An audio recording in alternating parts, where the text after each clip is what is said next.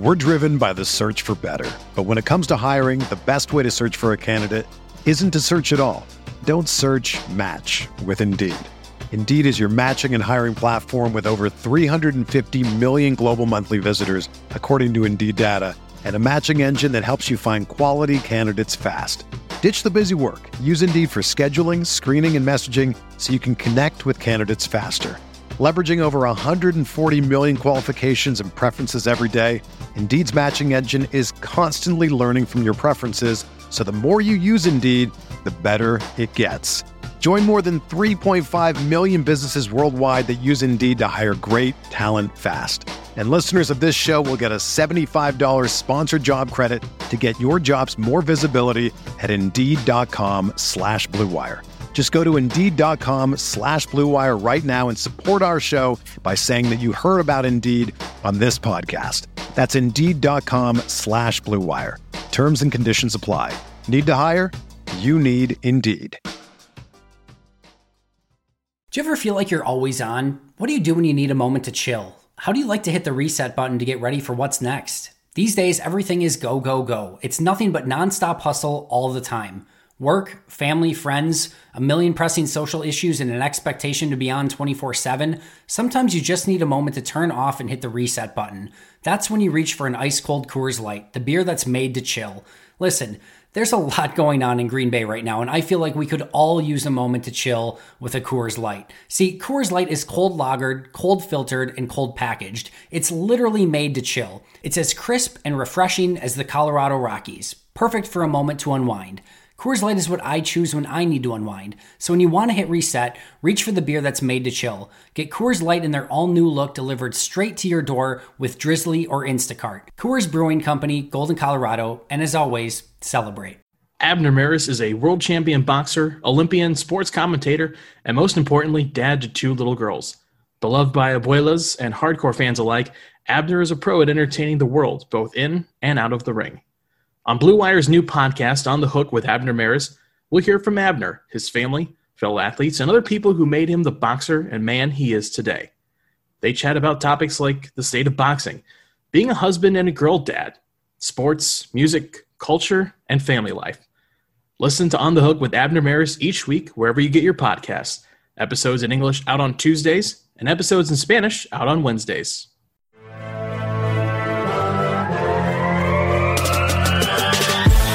Minutes a day, 365 days a year. This is the Pack-A-Day Podcast. Welcome in, everybody, to another edition of the Pack-A-Day Podcast. Thanks again for joining us today. My name is Dan Kotnick, and to talk about everything that happened Sunday and look ahead to hopefully brighter days on the horizon for the Green Bay Packers, I've got my two co-hosts. It's Matt Frelick and Janelle Mackey. Guys, how are you doing? Are you hanging in there after whatever it is that we saw on Sunday? I won't call it a game. We'll just say the thing that's happened on Sunday. A performance. I'm doing well. Doing well. I mean, it's not a complete letdown as many other people are stating, or just pulling the ripcord. Like, I think it's the Buccaneers are a decent team. Obviously, Tom Brady is always going to be tough no matter what team he's on. Was it a game going into the season I thought they could have maybe have lost? Yeah, but that was also riding the buzz from the national media thinking that Rob Gronkowski and LaShawn McCoy and Tom Brady and all these guys are going to be studs. And I think they're coming maybe back to a little bit more playing field. But I know Janelle's feeling a little type of way, not just because of the Packers game. Other things are going on with her. Yeah, dealing with the loss on Sunday, didn't want to carry it into my Monday, was going to start the morning fresh, new day, new mentality. Then the first news I see the morning is Doc Emrick, the voice of NHL hockey, announced his retirement, so I have just been having quite the Monday, diving into the archives, grieving, crying, whatever, just on an emotional roller coaster, and then now I'm back to having to talk about yesterday's game, so it's been a whirlwind 24 hours for me. Plus, it's snowing, so, I gotta, on top of all that, yes, we are preparing for 3 to 5 inches of snow in Minnesota tomorrow. Oh, my God. I would be doing much worse. I would be doing much worse if I thought it was going to snow in Green Bay. I would be in shambles. I hate snow. Oh, I'd be drunk. It's melting snow today, but tomorrow is measurable snow. I might have to brush off my car on my way to work tomorrow. Yikes. Wait, on your way. Oh, that's right. Because you guys are still doing. So I was going to say this is the worst time to be a teacher or a student because you don't even get snow days anymore. Not a thing. But yeah, you guys are doing kind of the half and half, aren't you? Yep. So gosh. I do go to work and no snow days ever again, probably. Oh, that is the worst thing to come out of this pandemic. You don't get a snow day in Minnesota for anything less than double digits. True. It's crazy because my fiance lived in North Carolina for a couple of years, and they seriously, like, it was supposed to be maybe an inch of snow, and they were shutting down government buildings. They had snow plows out and ready to go, and she's like walking around because she's from Michigan, and she's like, what is going on? Like, this is a dusting. This is nothing. Yeah, it's amazing the way some people who don't know how to handle snow, it's like, there's people out there who are like, oh man, it's only 60 degrees. And it's like, don't even talk to me. It's 30 today and I still wore sandals outside. So hockey chick for sure. Yeah. But yeah, you're right, Janelle. Losing Doc Emrick like that to retirement, that was a real kick in the teeth after what happened on Sunday. Yeah, I knew I could weep to you about it. You get it, yes. Man. You get it. Oh, not only, I mean, you could say he's probably the best play-by-play voice. Yeah, he's my favorite ever. In all sports. There's just nobody who I feel like puts the passion, and like my mom was telling me earlier when I told her, she was just devastated because she was talking about how she could be watching a game of two teams that she just couldn't care less about, and she'd still have fun just listening to him because he just puts that much emotion into it. So if you haven't been following hockey, I'm really sorry that now you'll never get to experience Doc Emrick's play calling. That is very sad. Go to YouTube, watch the highlights of Doc Emrick. He's or just class act. On Twitter, because there's going to be 1,000 videos in the next 24 hours of him. Yeah, definitely. Well, let's I guess talk about this thing that happened on Sunday, guys. Just an absolute terrible performance by the team against the Buccaneers, 38-10. I mean, reminiscent of almost every loss that happened last year. Like, this is starting to become a trend now. When they lose big, and it sucks. What? Just give me your first takeaways from it. Once it hits zero and you're kind of processing, what are the first thoughts that you have coming out of that game as we sort of transition from reeling from what happened and thinking about what it means to us this season? I'm going to give you three quick ones here, and I'm sure we got all some of the same thoughts, maybe not. First one is, momentum's a real thing in sports. Like, that pick six was enormous and changed the entire dynamic of the game. Being up 10-0 to all of a sudden, you know, still only being up 10-7, it just, nothing seemed to go our way after that.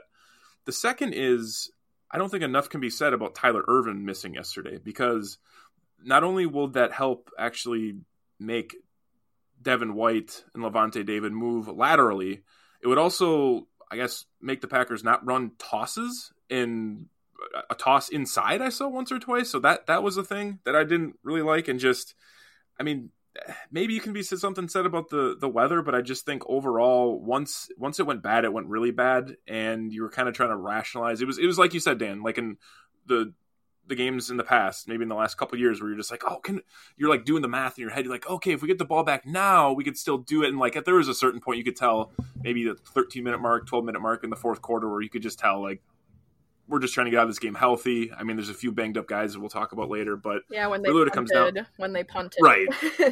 It's just like that. So like, I don't know, like it sucks, but the momentum, the Tyler Ervin being gone, and then just the way you're approaching kind of being down, I guess, wasn't my favorite. Janelle, what were your thoughts? Like, as soon as the clock hit zero, I was just kind of like, on to the next, you know, live and learn from this one, but don't carry it in your back pocket all week. Move on, focus on Houston. So I think this is one of those games where I just wanted to kind of bury it. And, you know, you have to take this game with a grain of salt. Obviously, it happened, but you can't take what happened today into next week. You can use the momentum of wanting to come back from that, but it was just like, ugly is the only word you can use to describe that. And I put out the tweet, you know, when it rains, it pours. But for the Packers, it's like rain, hail, lightning, a tornado, just this chaotic thing of pain when they lose. So the only good thing out of that game was Mason Crosby. You know, he was 100% right in the beginning, but then we never got to see him again. So I don't know.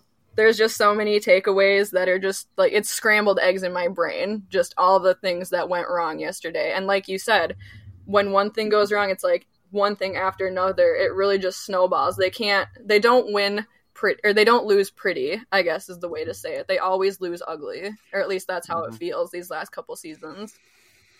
Yeah. And I said that on Twitter too. It's like, it doesn't matter at a certain point in the game, it doesn't matter if they lose by 28 points or by 10 points. Like, the loss still counts as a loss. Yeah. Right. Like if, you know, if we're going off of last year where it was like, you know, winning all these ugly games and everyone asks, you know, well, like nobody asks how you won the games. It just asks you if you won them. Well, the same can be said flip side for losses at a certain extent.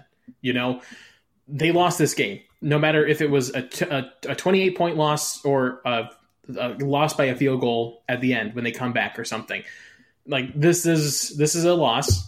You move on from it. One thing I want to ask you guys, since we're kind of looking ahead now, and this is sort of a look ahead past Houston and to the Matt LaFleur regime as a whole as he continues his career.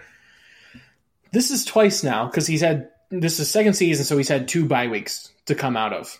And each bye week, he comes out on the road and they look completely outmatched and completely unprepared to play the game.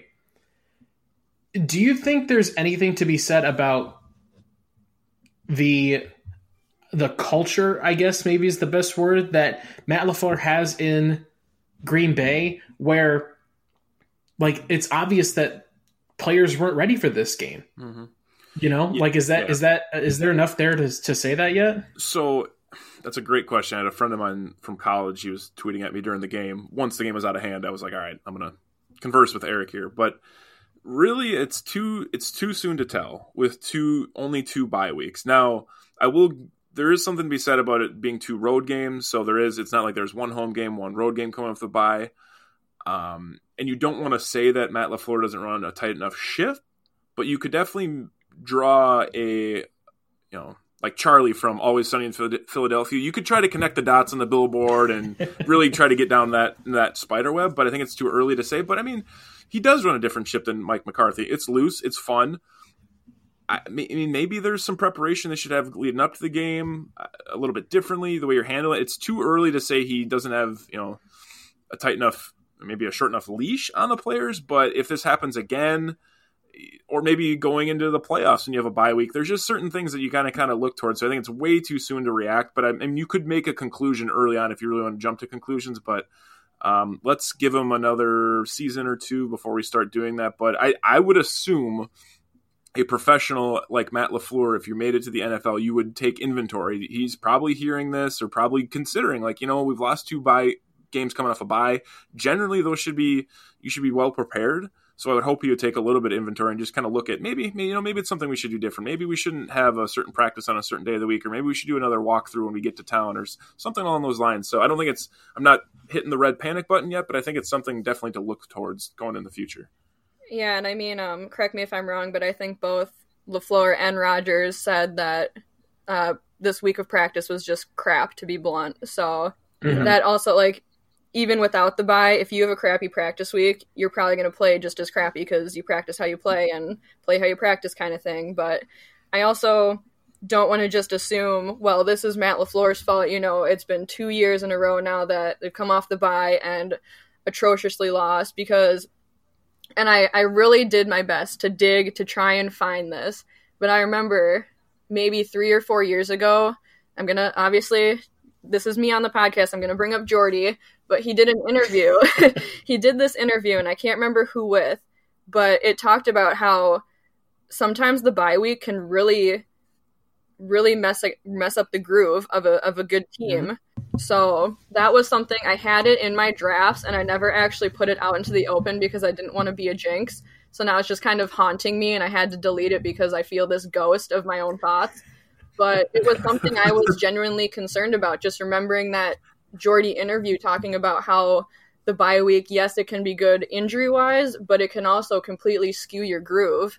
So even though the Packers are playing like a really good team, that bye week can really just throw a loop in the way you're playing. So hopefully it's just a fluke that they came out looking this ugly and it's just coincidence of the bye week and bad practice. But that's one of the things is if this was 2 years ago, I'd be much more concerned, but the mentality of this team and Rodgers, it really doesn't concern me how ugly this loss was. A loss was a loss. It looks the same in the column no matter what. But I think that this team has what it takes to bounce back, and I think that says a lot about the culture that Matt LaFleur has created with this team, is that I'm confident in what they've created, and I'm not too worried going forward. Now, if Houston, if it's just an ugly game against, then I'll be worried. But I think it's going to say a lot more about how they bounce back than how ugly this game was.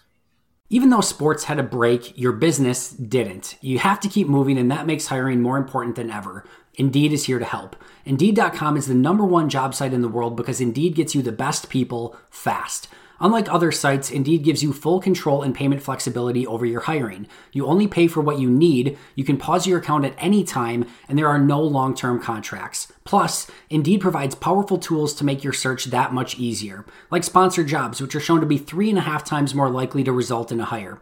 With 73% of online job seekers visiting Indeed each month, Indeed is going to get you the important hire you need, just like they have for over 3 million businesses.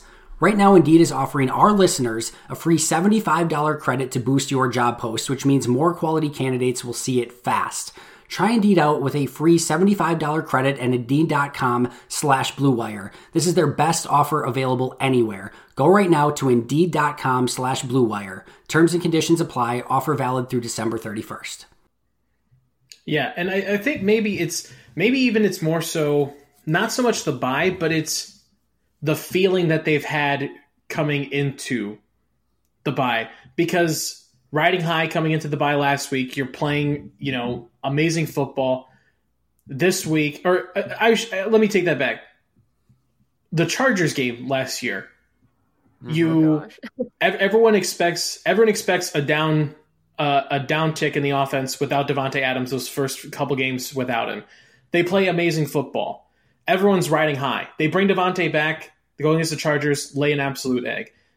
4 weeks now, they're playing the best football to ever start a Green Bay Packer football season, and then come off the bye, lay an absolute egg. So maybe the culture problem isn't so much of what Matt LaFleur is doing to prepare or anything like that. And I'm not saying that there's a bad culture with the team. I'm just saying maybe this team doesn't quite know how to handle their own success just yet. Because Aaron kind of pointed to it, making sort of a mention of players, maybe reading too many of their own press clippings, feeling too good about how they were doing coming into this game and not feeling, not taking it as seriously as maybe they should have. And you kind of said, Janelle, that could probably be reflected in the bad practice, last week.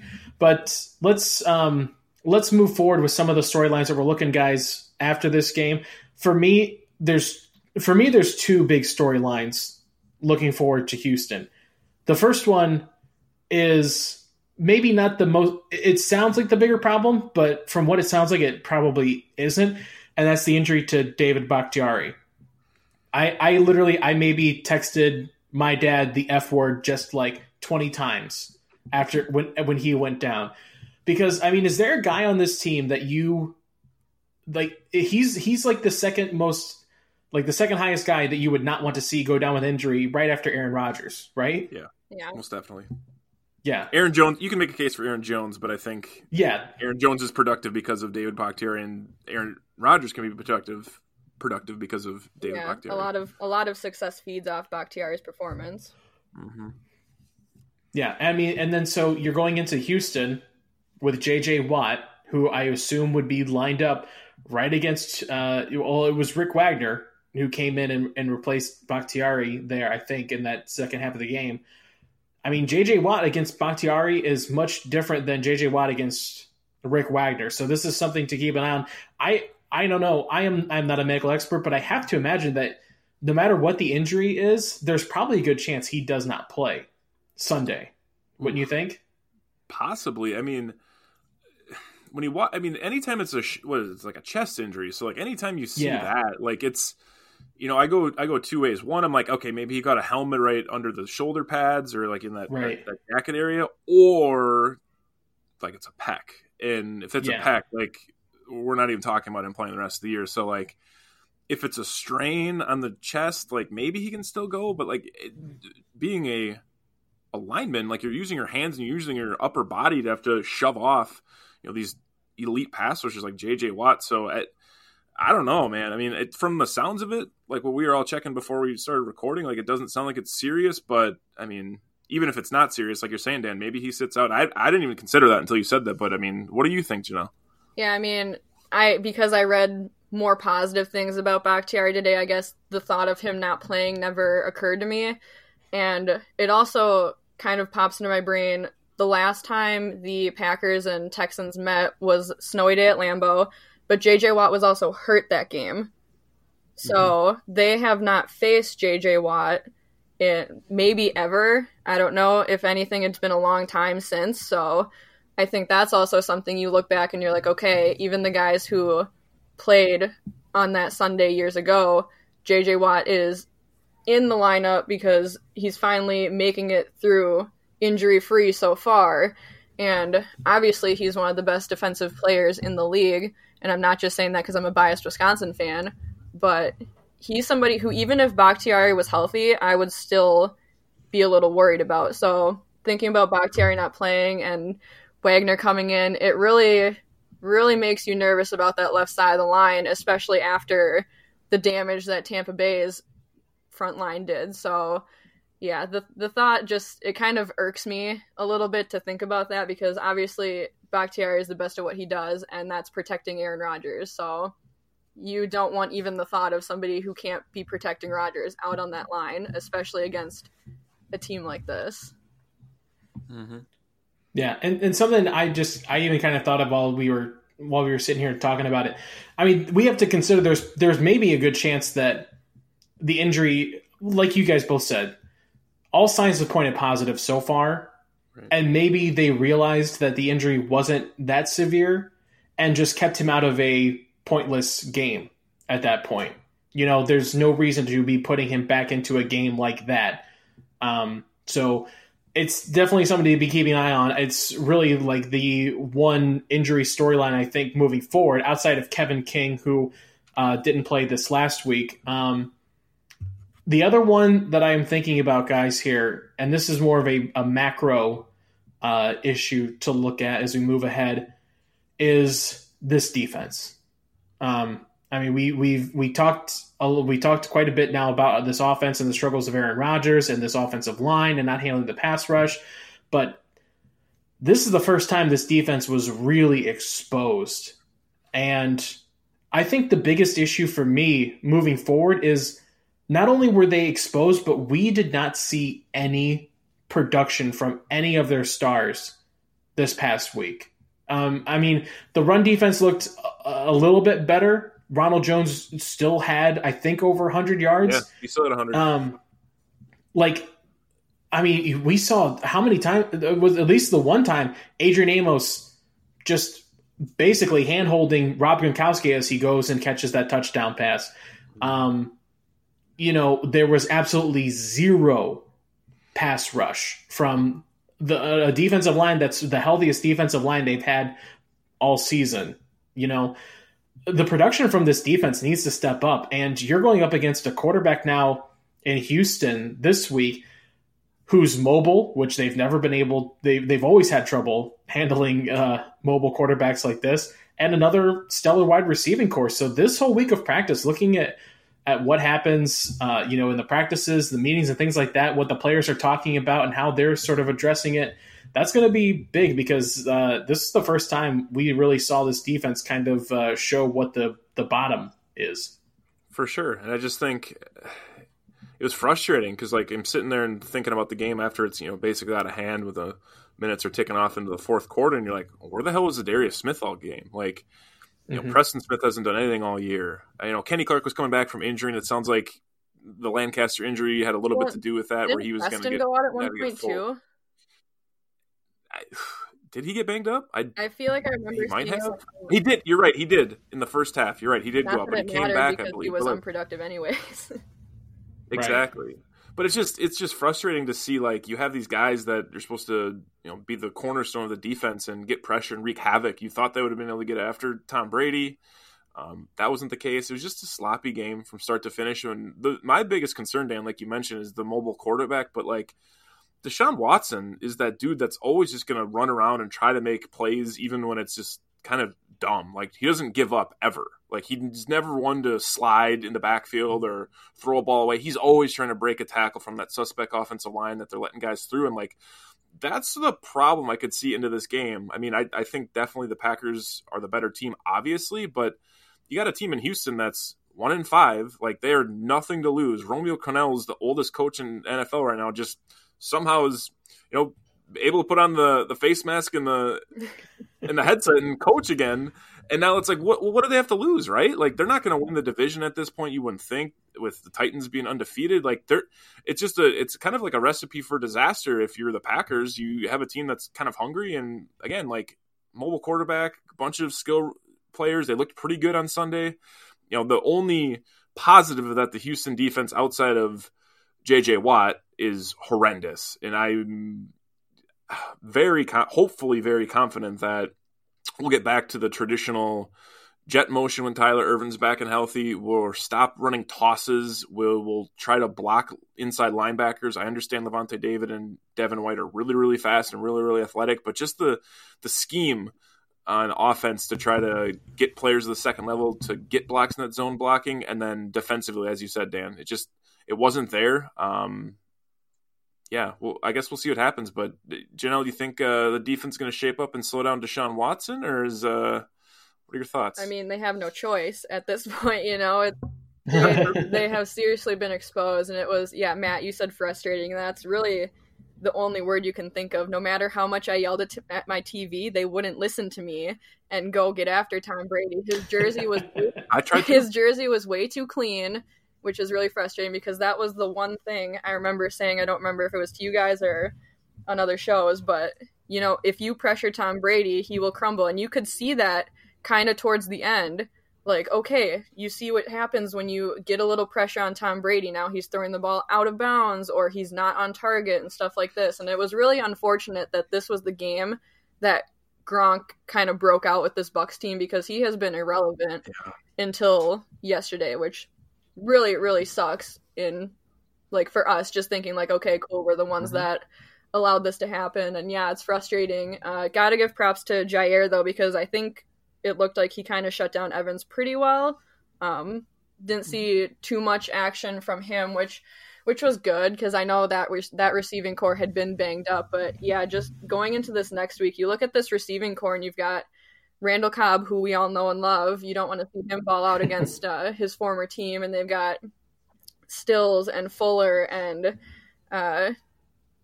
Cooks has been coming on lately too, and he wasn't really a factor early on. And even like Cutie, is that how you say his name? Yeah. You've got really good depth at receiver, and you look at these guys and it's like, this is a fast receiving core too. Like, this is a receiving core of speed.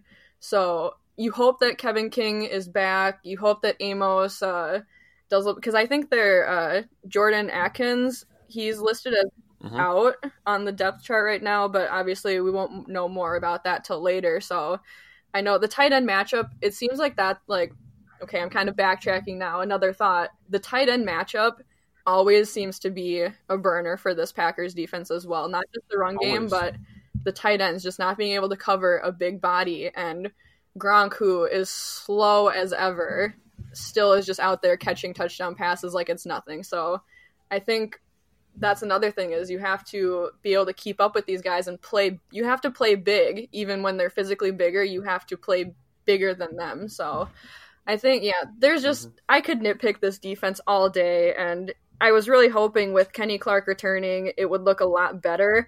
But then you've got him dropping into coverage, and it's like, what is going on? You know, one thing after another, it was a complete disaster. And, you know, I'm not saying Pettine loses his job in the middle of the season. But I think if this team doesn't shape up on the defensive side, that we probably won't see him next year.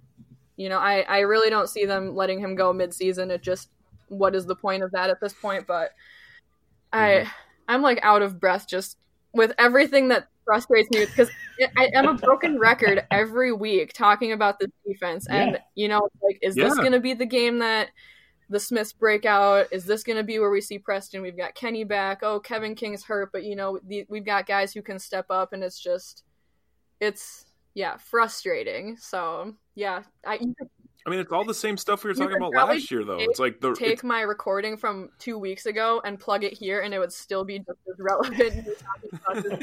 Because nothing's changed, you know. The run defense hasn't changed. Like, they were missing Leonard Fournette. They still ran for 100 yards with Ronald Jones. Like, can't cover the tight end. They still were able to complete passes to, you know, Rob Gronkowski, who, I mean, everyone thought he'd have a good year, but he literally had, like you said, it was his breakout game. Like, eventually, like, you got to make some adjustments, Pettine. Like, he's not going to get let go in the middle of the season, but I mean, at this point, he's 100% playing for his job. He's the only guy left over from the Mike McCarthy era. Like, you got to imagine if things don't turn around, they're just going to cut ties with him, because they've given a bunch of talent, right? I mean, you got first round picks in the secondary. You got Adrian Amos is brought over. You got the Smith brothers. You got Kenny Clark, who's an extension. Like, we didn't even mention Chris Barnes, by the way, who had probably the best game on defense, which an undrafted guy, doing that. It was awesome. He was flying around, but that can't be your focal point of inside linebackers, undrafted dude. Yeah. Talent's there, but scheme is not. Thanks to a lack of natural athleticism or commitment, or an overbearing parent screaming words of wisdom from the stands, fewer than 1% of people will ever play professional football. But instead of entering the NFL, they've joined another league, the League of Football Watchers. This football season will be different, and Pepsi is here to get you ready for game day, no matter how you watch. Whether it be 30 years of Hall of Fame QB play in Green Bay or 30 years of quarterback torture in Chicago, Pepsi is the refreshment you need to power through any game day. Because Pepsi isn't made for those who play the game, it's made for those who watch it. Pepsi, made for watching football. Exactly. Yeah. Well, and the talent, I mean, you're completely right about the Mike Pettine thing. And I'm glad you brought that up, because I feel like that's a storyline that we need to keep an eye on the entire rest of the season, Janelle, because I think, this is the game that puts Mike Pettine on the hot seat. You know, the first four games, the defense was doing what they needed to do, but they weren't world beaters by any stretch of the imagination. This game, though, this has to be the Mike Pettine is officially on the hot seat. If you've got now 11 games plus postseason, hopefully, to figure this out. If it's not looking better by then, dunzo, you're gone. I hope you're renting, and that's it. Because what we saw today, or what we saw yesterday, Sunday, is just an utter underperformance by everybody, coaching staff and the players. They have the talent, almost, you could argue, talent across the board, maybe outside of inside linebacker. But everywhere else, they have the talent. They have guys on this team, on that defense, that are starting basically on any team, no matter what, at this point. I do want to say Montravius Adams was the one guy who I was really impressed with. Yeah, he actually had a really good game. He did.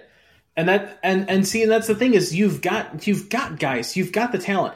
You've got to find a way to make it work, Mike. And I swear to holy God, if I ever see, I'm in the middle of a road trip to Wisconsin right now, but if I ever see 3rd and 2 and the cornerbacks are 8 yards off the line of scrimmage, I'll drive back up to Green Bay and clear Mike Pettine's desk out myself.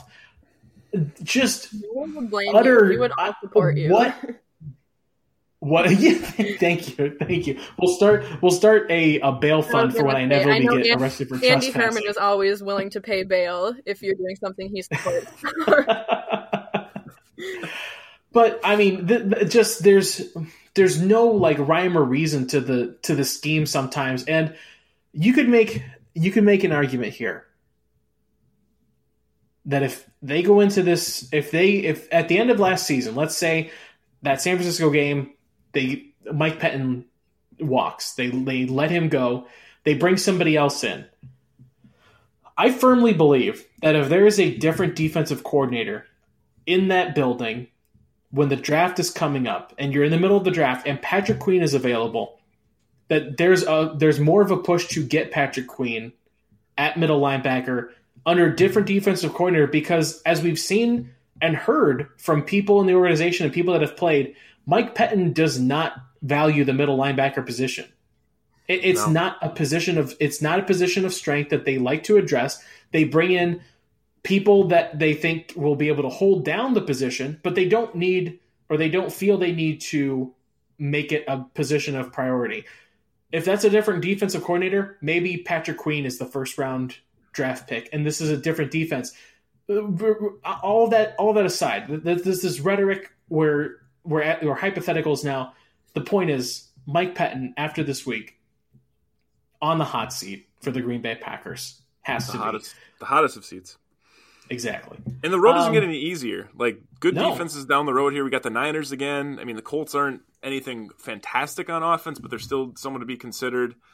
Titans later in the season. I know I'm missing one or two around here, but it's not getting any easier. You got to figure it out. But good point, Dan. That's not. You somehow brought up Patrick Queen again for me, which I'm okay with. And you brought it up in the. Patrick Queen's a stud, but yeah, you were talking to Greg maybe too much. I don't know. Maybe he's getting too. But I think that makes sense though. Like if he's not there, if the defensive coordinator's not there, like clearly Mike Pettine doesn't value the inside linebacker. You go Jake Ryan, Blake Martinez, Antonio Morrison, B.J. Goodson. Like these are guys that are just like, I'm having like Vietnam flashbacks when you keep love that guy. God.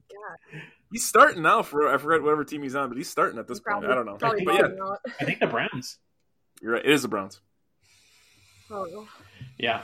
Either way, as we kind of wrap up here, guys, any other things that you're looking at throughout the rest of this week as we get ready for Houston? Or is there anything about the Texans team that is worrying you as you kind of like I want to say prepare, because like I feel like in the lead up to each game, it feels like the anxiety kind of like changes from day to day as fans get ready for these games. Like, we're obviously not watching film, but for you, is there anything that's worrying you as we look ahead to Houston, or is there any other storylines you think with the Packers team that we keep an eye on?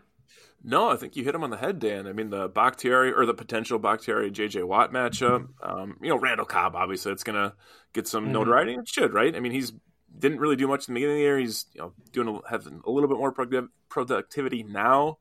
But I think really overall it's just like throw out whatever game plan you had on offense and defense that you were trying to be cute with and just get back to the basics. I mean, I know Tyler Ervin was hurt, and I mentioned that a few times. Like maybe him coming back will help, but there was no reason to make some of those offensive play calls that they were doing. Defensively, I mean, you have to be better. There's no ifs, ands, or buts, and they were better in the beginning of the year in the first few games. So I just think you kind of crumple this one up, throw it away, recycle it, of course, and then we'll just get back to what it should look like on offense, what it should look like on defense. Get after Deshaun Watson a little bit, make him run around, and probably force some picks, and hopefully Kevin King's in the back end to make an interception. Yeah, I think just one of the concerns I had that we didn't really touch on was, the Texans looked really, really good against the Titans. It was a shootout. I think it was, 42-35, and they ended in a loss, a game that you would think they'd win playing as good as they did. So, like, they're coming off a hot loss. We're coming off an ugly loss. It's kind of,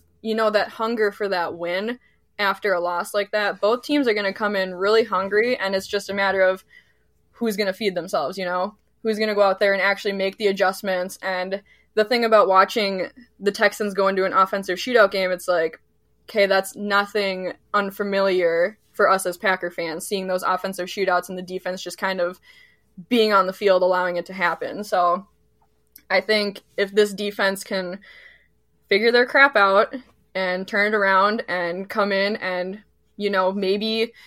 maybe not let them score every drive and go with 38 unanswered points, that would be really cool. But I don't know. I think both teams are coming into this weekend like hungry for a win, and that could make for a really, really fun, great game if both teams show up, you know? If the Packers kind of carry this loss in a bag with them to the Texans game, I think it's just going to drag out and you're going to just see the same thing. So I think one of the things that I'm most excited to see is how Rodgers, especially as the leader on this team, throwing his third pick six ever and then throwing another pick right after that on the next drive, how he is going to just kind of turn around, because obviously 2020 Aaron Rodgers is a whole different person. So whether he's out there meditating or getting hyped up by Pat McAfee, you know, whatever he needs to do either for himself or in this locker room to say, hey, you know, this loss happened.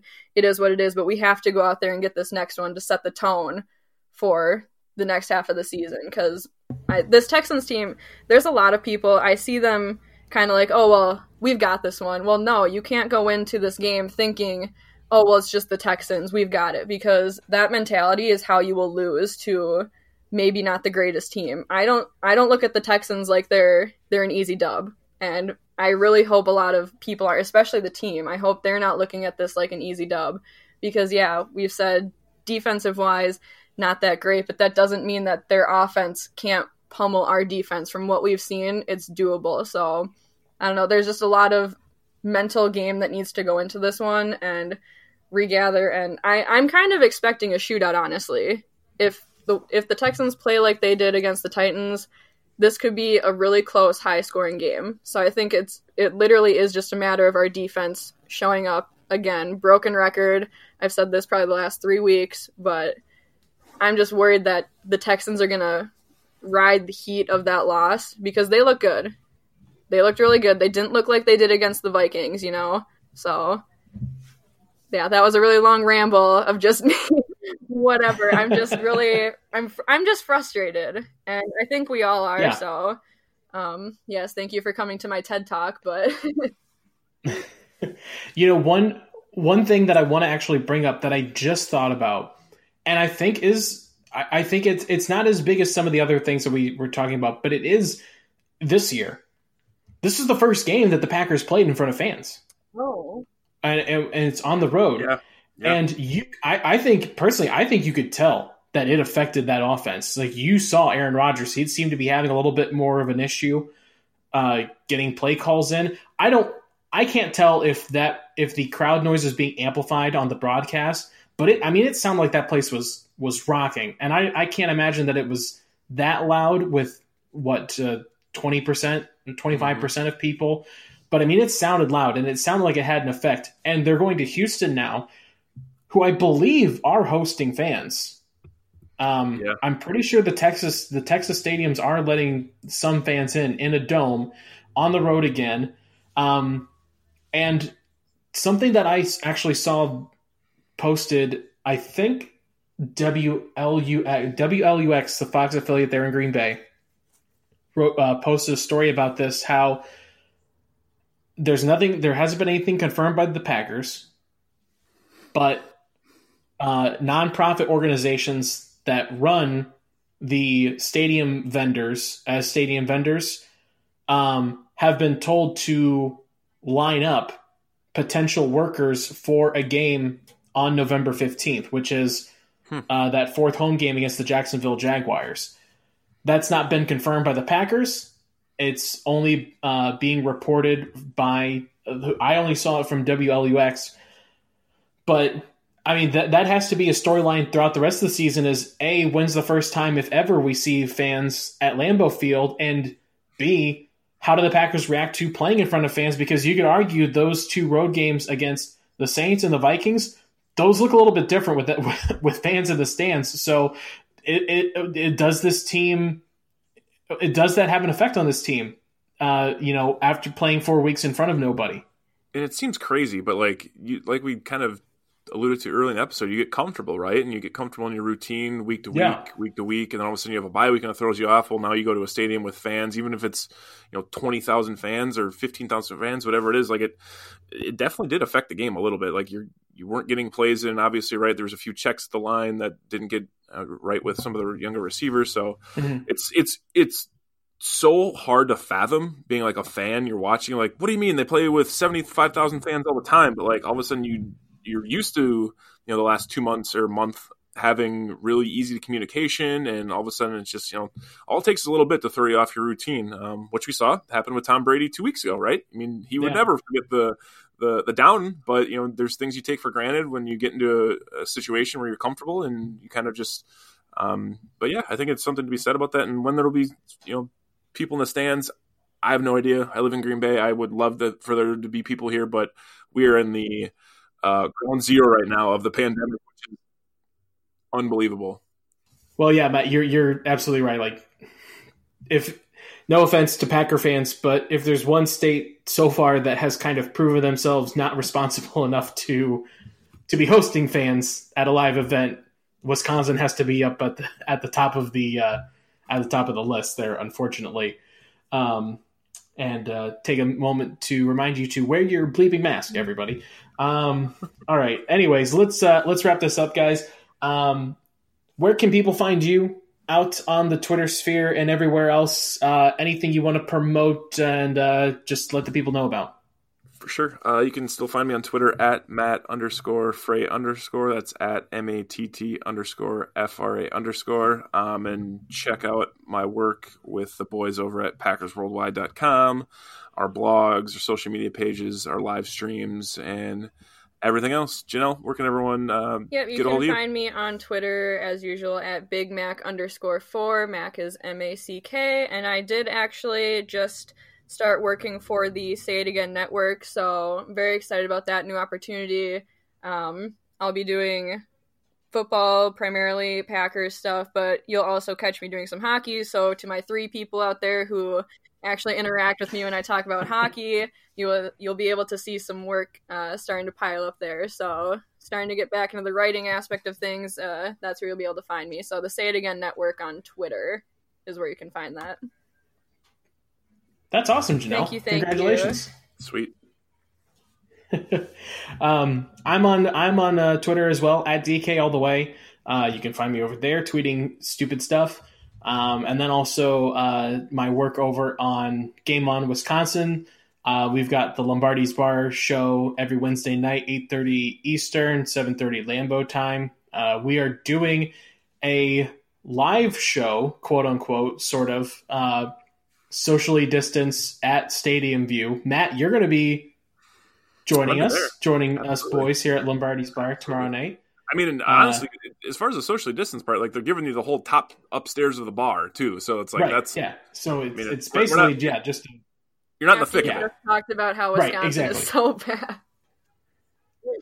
I know. But you can do these things if you do them responsibly. Going into a packed bar, no mask, everything else, that's not so great. And trust me, I'm saying this as someone coming from Michigan who is equally, probably as worse or as bad as Wisconsin is doing. So we've all got to chip in and take care of this gosh darn thing. But yeah, so the work over there on Game On Wisconsin, I write a couple of pieces, usually every Sunday, have a fun little piece out there, so you check that out. But doing a lot of great work over there too, and all of us doing a bunch of stuff, so make sure you're following all of us. And then obviously the podcast, at Pack-A-Day Podcast as well. Make sure you follow, subscribe, rate, review the podcast, share us around, let your friends know if they haven't already been listening. But until next time, guys, as always, go back up. Go back up. Go back up.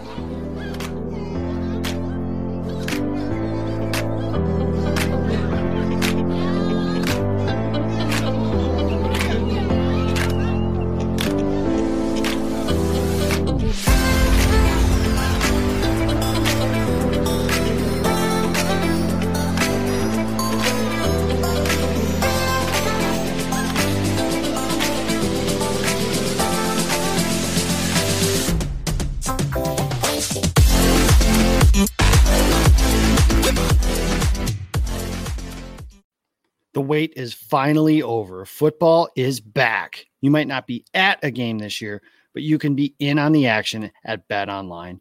Bet Online is going the extra mile to make sure you can get in on every possible chance to win this season. From game spreads and totals to team, player, and coaching props, Bet Online gives you more options to wager than anywhere else. You could get in on their season opening bonuses today and start off wagering on wins, division, and championship futures all day, every day. Head to Bet Online today and take advantage of all the great sign-up bonuses. Don't forget to use the promo code BlueWire at betonline.ag. That's BlueWire, all one word. Bet Online, your online sportsbook experts. Whether you're a world-class athlete or a podcaster like me, we all understand the importance of mental and physical well-being and proper recovery for top-notch performance. That's why I'm excited that Unified Healing is sponsoring podcasts on the Blue Wire Network. Unified Healing is a new and super innovative global network of wellness centers powered by Energy Enhancement System, or EE System. If you haven't heard of the EE System yet, then you'll want to listen up. This technology promotes wellness, deep relaxation, purification, and rejuvenation. Wherever you are across the globe, access to a center is easy and affordable. Interested in experiencing the EE System technology for yourself? Go to unifiedhealing.com/bluewire to learn more and find a center near you. That's Unified, UNIFYD, healing.com/bluewire. No material or testimonials on the Unified Healing website are intended to be viewed as medical advice or a substitute for professional medical advice, diagnosis, or treatment. Always seek the advice of your physician or other qualified healthcare provider with any questions you may have regarding a medical condition or treatment and before undertaking a new healthcare regimen, including EE System.